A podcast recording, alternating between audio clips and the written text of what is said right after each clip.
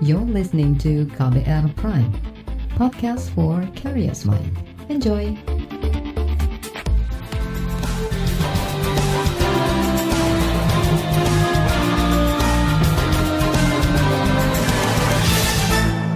Selamat sore saudara, senang sekali saya Reski Mesanto kembali hadir di KBR Sore hari ini edisi Senin 8 Maret 2020. Seperti biasa, setiap sore saya akan menjadi teman Anda selama kurang lebih 30 menit ke depan. Dan sore hari ini saya ingin mengajak Anda untuk membahas tentang kisruh Partai Demokrat yang menyeret pemerintahan Joko Widodo. Ini tidak lepas dari keberadaan Ketua Umum Partai Demokrat yang terpilih dalam kongres luar biasa yang diselenggarakan 5 Maret lalu, yaitu Muldoko, dan Muldoko saat ini masih menjabat Kepala Kantor Staf Kepresidenan. Bagaimana sikap pemerintah agar tidak terlibat dalam pusaran kisruh Partai Demokrat dan bisakah pemerintah lepas dari konflik kepentingan jika Muldoko masih menjabat sebagai Kepala KSP? Saudara, pemerintah berjanji bakal terbuka menyelesaikan kisruh dualisme kepemimpinan di Partai Demokrat. Kisru terjadi lantaran Kongres Luar Biasa atau KLB di Deli Serdang menetapkan Muldoko sebagai ketua umum menggantikan Agus Harimurti Yudhoyono.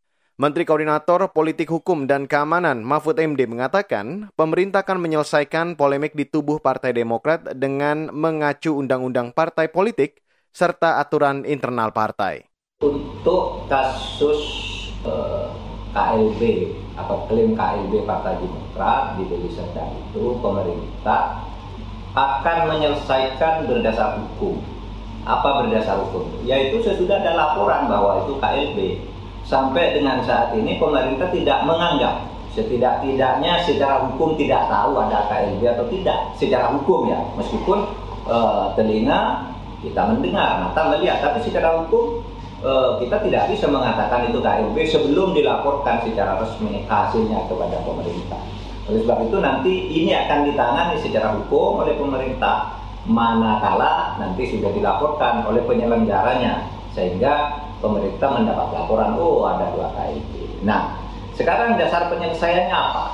Saya ingin mengatakan dasar penyelesaiannya adalah peraturan perundang-undangan. Pertama berdasar undang-undang partai politik, yang kedua berdasar ADART yang diserahkan terakhir atau yang e, berlaku e, pada saat sekarang ini.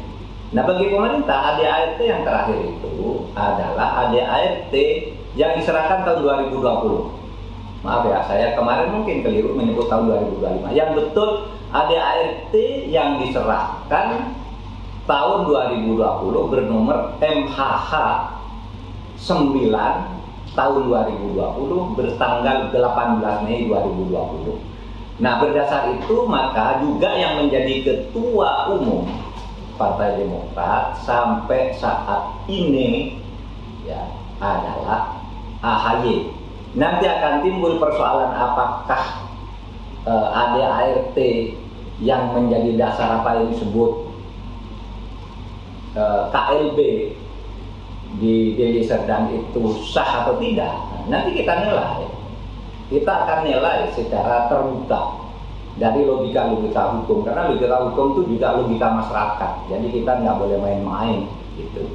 Jadi ADART yang sah itu sampai sekarang di Kemenkumham yang diserahkan tahun 2020 itu nanti dasar utamanya. Lalu kalau ada yang mengajukan perubahan kita tanya bagaimana mengubah siapa yang mengubah forumnya apa yang hadir di dalam forum itu sah apa tidak. Kita semuanya akan uh, nilai Menko Polhukam Mahfud MD juga menyinggung alasan pemerintah tidak membubarkan Kongres Luar Biasa atau KLB yang digelar di Deli Serdang 5 Maret lalu.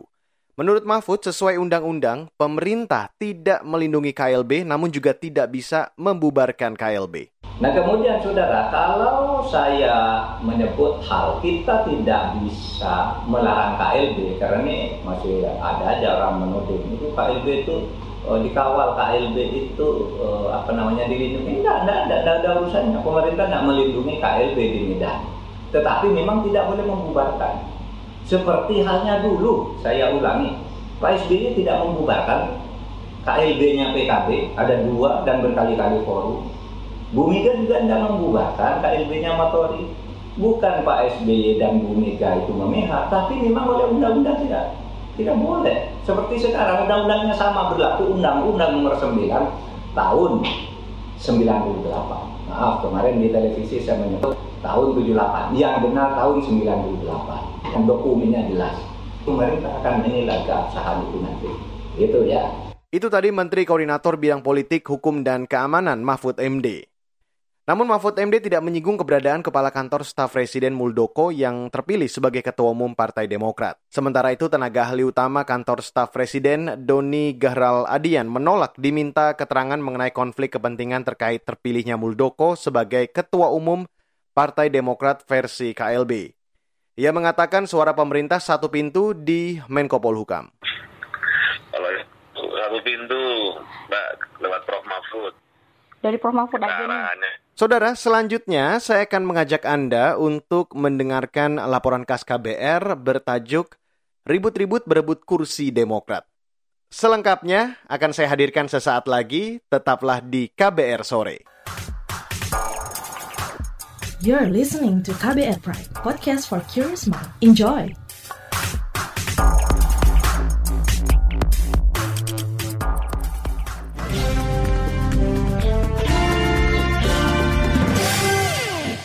Geger internal partai politik tak hanya terjadi di Partai Demokrat.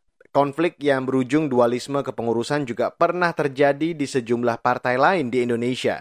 Berikut laporan yang disusun Dwi Renjani. Kongres luar biasa KLB Partai Demokrat pada 5 Maret lalu secara aklamasi menunjuk bekas Panglima TNI Muldoko sebagai ketua umum yang baru.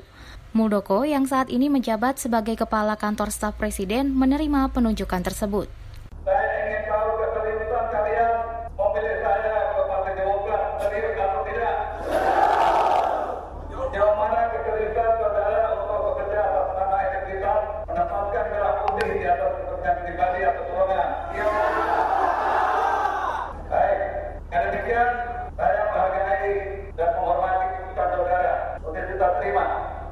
Terima dengan kongres tersebut, Ketua Umum Partai Demokrat Agus Harimurti Yudhoyono menyambangi Kementerian Hukum dan HAM. Ia meminta pemerintah menolak hasil KLB tersebut untuk menyampaikan keberatan agar Kementerian Hukum dan HAM menolak dan tentunya menyatakan bahwa gerakan pengambil alihan kekuasaan atau kepemimpinan Partai Demokrat melalui yang para pelaku klaim sebagai KLB atau Kongres Luar Biasa tanggal 5 Maret di Deli Serdang, Sumatera Utara sebagai kegiatan yang ilegal. Dualisme kepemimpinan partai bukan kali ini saja terjadi. Di masa Orde Baru, P3 dan PDI beberapa kali terpecah, termasuk pada 1993 ketika pemerintahan Soeharto merestui Ketua Umum PDI Suryadi mengkudeta Megawati Soekarno Putri. Di era reformasi, PKB juga mengalami perpecahan antar kubu bekas Presiden Abdurrahman Wahid dan Muhaimin Iskandar. Perpecahan terjadi di era Presiden Susilo Bambang Yudhoyono. Menurut bekas juru bicara Abdurrahman Wahid, kudeta Partai Demokrat beda tipis dengan PKB terdahulu. Kalau secara secara proses politiknya ya ya kurang lebih sama lah. Sama cuma memang pentolannya kalau di PKB dulu tetap orang dalam, kalau di Demokrat ada orang yang dari luar yaitu Muldoko. Tapi sebetulnya kan tidak luar-luar amat juga Pak Muldoko itu dalam konteks uh, Partai Demokrat. Karena Pak Muldoko itu ketika menjadi pemimpin di TNI itu kan dapat legitimasi dari Presiden Susilo Bambang Yudhoyono yang mendominasi Partai Demokrat. Jadi kira-kira sebetulnya Muldoko ini orang luar yang sebetulnya lahir dari dalam Partai Demokrat cuma berada di posisi luar yaitu di dalam pemerintahan. Dualisme dalam kepemimpinan partai juga sempat terjadi di Partai Golkar dan Hanura.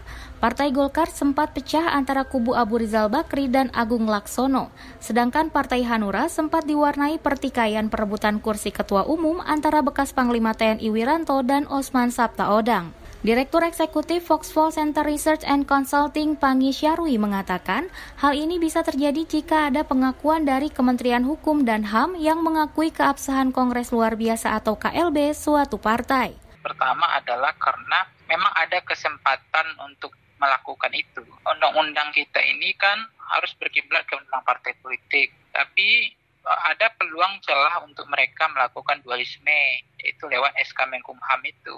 Nah, untuk mengatasi masalah itu tentu solusinya adalah SK Menkumham itu pengesahan partai politik itu tidak lagi domain dari uh, Kementerian Hukum dan HAM yang dalam notabene adalah bawaan Presiden Jokowi sehingga itu menjadi domain pengadilan.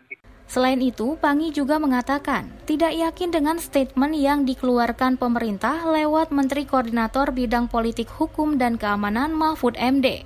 Menurutnya, pemerintah sering tidak konsisten dalam memutuskan sesuatu.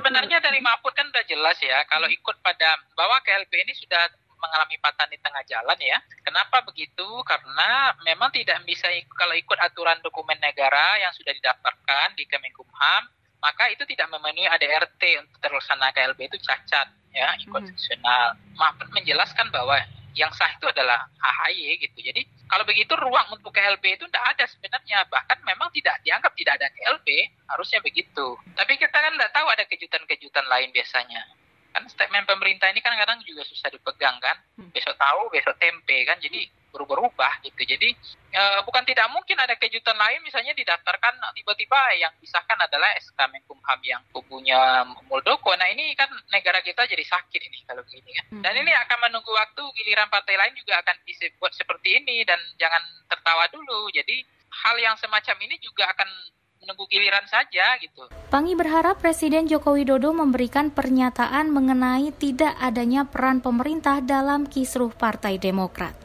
kalau besok nggak disahkan, KLB ini ditunda pengesahannya bahkan tidak dianggap oleh pemerintah karena tidak ikut ADRT, kemudian dualisme tidak terjadi pada Partai Demokrat, berarti clear pemerintah ini memang punya etikat membangun partai politik, tidak ingin merusak demokrasi, iklim demokrasi kita. Itu clear berarti. Berarti presiden berpihak pada itu. Tapi kalau kemudian presidennya diam, tidak ada kata-kata, pakai hemat, nggak mau ngomong ya, kemudian SK Menkumhamnya keluar yang mengesahkan Muldoko, ya selesai. Sakit ini negara. Demikian laporan khas KBR, saya Dwi Renjani. Saudara, kalangan politisi di DPR mendesak Muldoko agar mundur dari kursi kepala kantor staf presiden jika memilih menjadi ketua umum partai. Hal ini untuk menghindari rangkap jabatan dan mencegah konflik kepentingan. Informasi selengkapnya akan kami hadirkan sesaat lagi. Tetaplah di KBR sore. You're listening to KBR Pride, podcast for curious mind. Enjoy!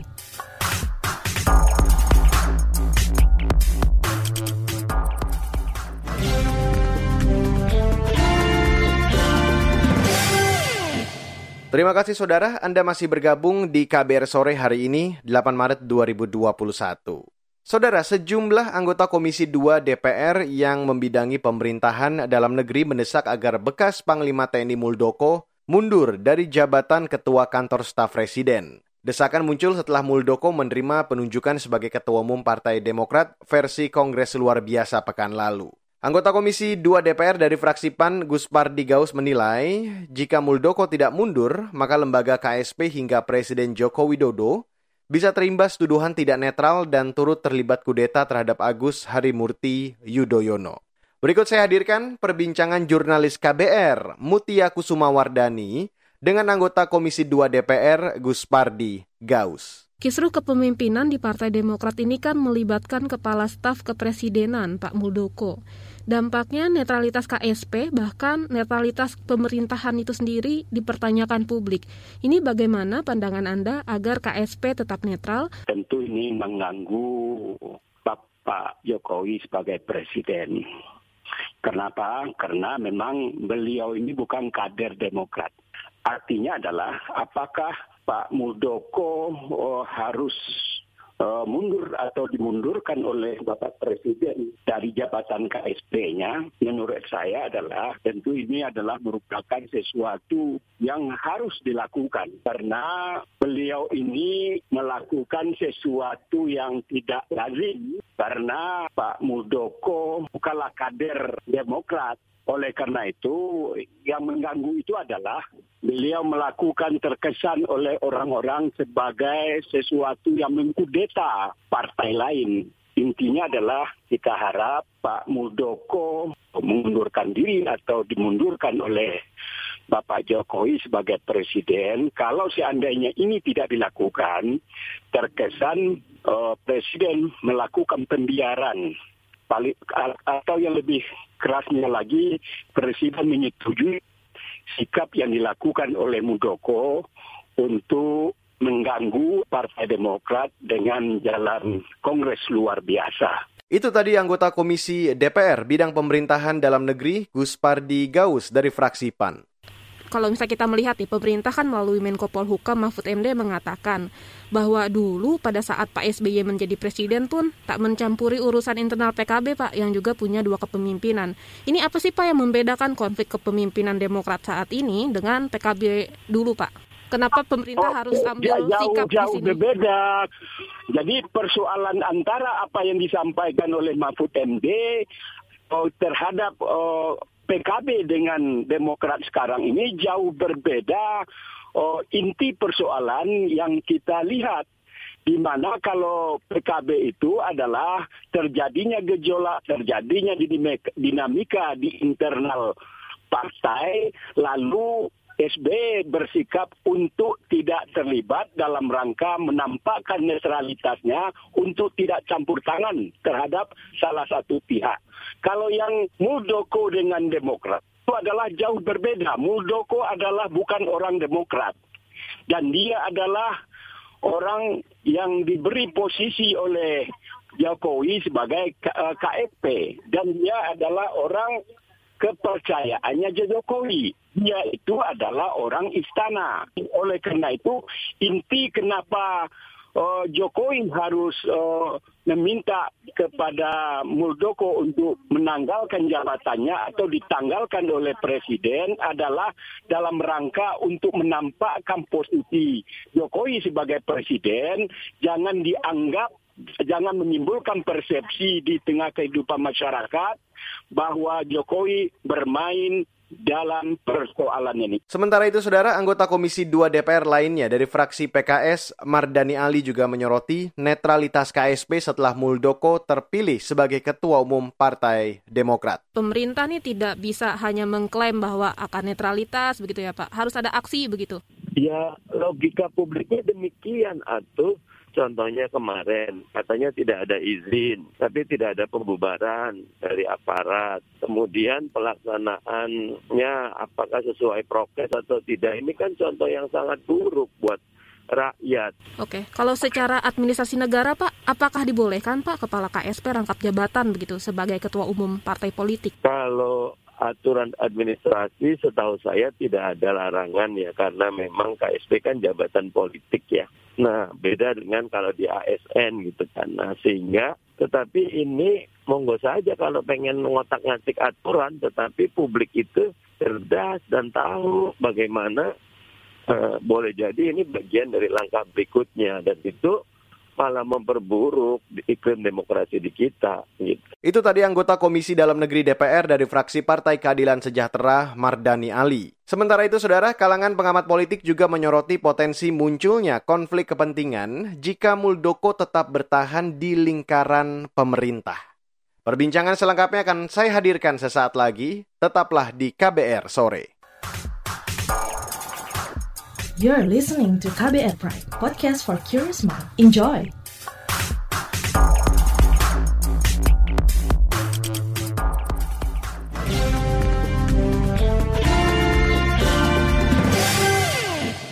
Saudara, Anda masih mendengarkan KBR sore hari ini 8 Maret 2021. Presiden Joko Widodo didesak untuk memecat Kepala Kantor Staf Presiden atau KSP Muldoko. Ini dilakukan guna menghindari konflik kepentingan pemerintah dalam menyelesaikan kisruh di Partai Demokrat. Sebab Muldoko yang terlibat dalam kisruh itu saat ini berada di lingkaran istana. Pakar hukum tata negara dari Universitas Andalas, Ferry Amsari mengatakan, pemerintah harus objektif dalam menyelesaikan konflik di tubuh Partai Demokrat. Ia menilai pemerintah saat ini bermain dua kaki, yaitu tidak menolak KLB Deli Serdang, tapi juga tetap mengakui legalitas Partai Demokrat pimpinan Agus Harimurti Yudhoyono. Berikut saya hadirkan perbincangan jurnalis KBR Wahyu Setiawan dengan pakar hukum tata negara dari Universitas Andalas, Ferry Amsari. Uh, ini kan kisruh Partai Demokrat ini menjadi sorotan publik. Salah satunya karena melibatkan Muldoko yang sebagai kepala KSP yang notabene adalah orang di lingkaran istana. Kalau kemarin Prof. Mahfud mengatakan pemerintah akan menyelesaikan polemik ini secara terbuka, tepatkah jika Muldoko ini harus mundur dulu untuk menghindari konflik kepentingan? Pertama, uh, meminta Pak Muldoko mundur kan agak sulit ya. Satu, karena tidak ada tradisi itu di dalam khasanah para politikus Indonesia. Kedua, hasil dari KLB Deli Serdang kan belum uh, pasti. Apalagi diketahui bahwa KLB itu dilangsungkan tidak sesuai dengan ketentuan Undang-Undang Partai Politik dan uh, ADART Partai Demokrat yang sudah disahkan oleh Kementerian Hukum dan HAM. Maka mungkin secara politis ya akan sulit bagi Pak Muldoko untuk memilih untuk mundur. Pilihannya jatuh di Pak Presiden. Pak Presiden lah yang akan menentukan apakah sikap Pak Muldoko menerima jabatan yang diamanahkan melalui KLB Deli Serdang itu adalah tindakan yang profesional yang betul-betul uh, membantu dia atau tidak. Oleh karena itu kalau Pak uh, Jokowi merasa itu tidak profesional dan merusak citra dia sebagai presiden, tentu dia yang akan memberhentikan Pak Muldoko jadi pilihannya mestinya jatuh kepada Pak Presiden. Sebenarnya secara logika hukum mungkinkah ini berpotensi ada konflik kepentingan jika masih ada Muldoko di situ? Oh iya tentu karena bagaimanapun KSP itu kan adalah bagian dari tangan kanan istana ya tangan, tangan kanan presiden. Mau tidak mau sebagai kepala kantor staf presiden dia memiliki jejaring yang luar biasa termasuk dengan Menteri Hukum dan HAM yang akan menentukan sah atau tidak sahnya uh, hasil KLB. Gitu. Bagaimana seharusnya pemerintah menyelesaikan kisru ini secara objektif sehingga nantinya tidak timbul kesan bahwa pemerintah itu berpihak dan sewenang-wenang? Mudah saja sepanjang pemerintah menaati proses yang ditentukan di dalam Undang-Undang Partai Politik Undang-Undang Nomor 2 2011 Junto 2 2008 dan menghormati pengesahan ADART Partai Demokrat 2020 maka selesai ini masalah bahwa KLB yang berlangsung di Deli Serdang tidak sesuai proses dengan Undang-Undang Partai Politik di mana perselisihan internal partai diselesaikan di oleh partai. Melalui apa? Melalui Mahkamah Partai. Kalau tidak puas melalui pengadilan negeri yang bisa dikasasi ke Mahkamah Agung. Nah, proses itu tidak dijalankan oleh peserta KLB Partai Demokrat di Deli Serdang dan juga tidak memenuhi ketentuan yang dicantumkan di dalam ADART Partai Demokrat. Mestinya pemerintah kalau mengikuti ketentuan undang-undang dan uh, menghormati ADART yang sudah disahkan oleh Menteri, maka pastinya tidak ada pengesahan terhadap KLB di Deli Serdang. Itu apa pun hasilnya. Tapi kan ini belum ada ketetapan ya Bang. Bisa saja KLB yang di Deli Serdang itu disahkan dan dilegalkan oleh pemerintah. Artinya jika itu terjadi seberapa lama dan bagaimana secara hukum proses administrasinya jika dari pihak AHY menggugat? Kalau menurut saya kalau Pak Menteri kemudian mengesahkan itu pasti dan pasti pihak eh, AHY akan melakukan langkah misalnya dengan mengajukan ke petun ya tindakan itu. Karena memang tidak sesuai ketentuan undang-undang. Dan kalau bicara pengesahan, jika kita membaca sejarah apa perselisihan partai-partai, terutama selesai uh, reformasi, uh, minimal tidak akan ada pengesahan atau setidak-tidaknya kedua-dua belah pihak dibuat uh, apa menggantung ya, tidak ada kepastian sehingga keributan ini agak panjang, long lasting dia. Oleh karena itu, hemat saya tidak akan ada upaya pengesahan salah satu pihak. Biasanya eh, ini tergantung Menteri Hukum dan HAM dan tentu saja Presiden. Eh, dia akan membiarkan ini berkepanjangan. Satu sisi juga untuk menghindari tuduhan masyarakat bahwa istana terlibat dan ikut merencanakan pengesahan salah satu kubu. Itu yang akan dihindarkan. Itu tadi pakar hukum tata negara dari Universitas Andalas, Ferry M. Sari. Dan saudara, wawancara tadi mengakhiri KBR sore untuk hari ini, Senin 8 Maret 2021. Jangan lupa selalu memantau informasi terbaru setiap jamnya melalui kabar baru, situs kbr.id, Twitter kami di account at berita KBR, serta untuk Anda yang tertinggal KBR sore hari ini, Anda kembali bisa mendengarkan di kbrprime.id. Jangan lupa untuk selalu menerapkan protokol kesehatan di mana pun Anda berada dan kapan pun. Ingat selalu 3M, menggunakan masker, menjaga jarak, dan rajin mencuci tangan dengan sabun di air mengalir. Sebisa mungkin jauhi kerumunan dan kurangi mobilitas luar rumah. Akhirnya saya, Reski Mesanto, mewakili tim redaksi yang bertugas sore hari ini. Kami undur diri. Salam.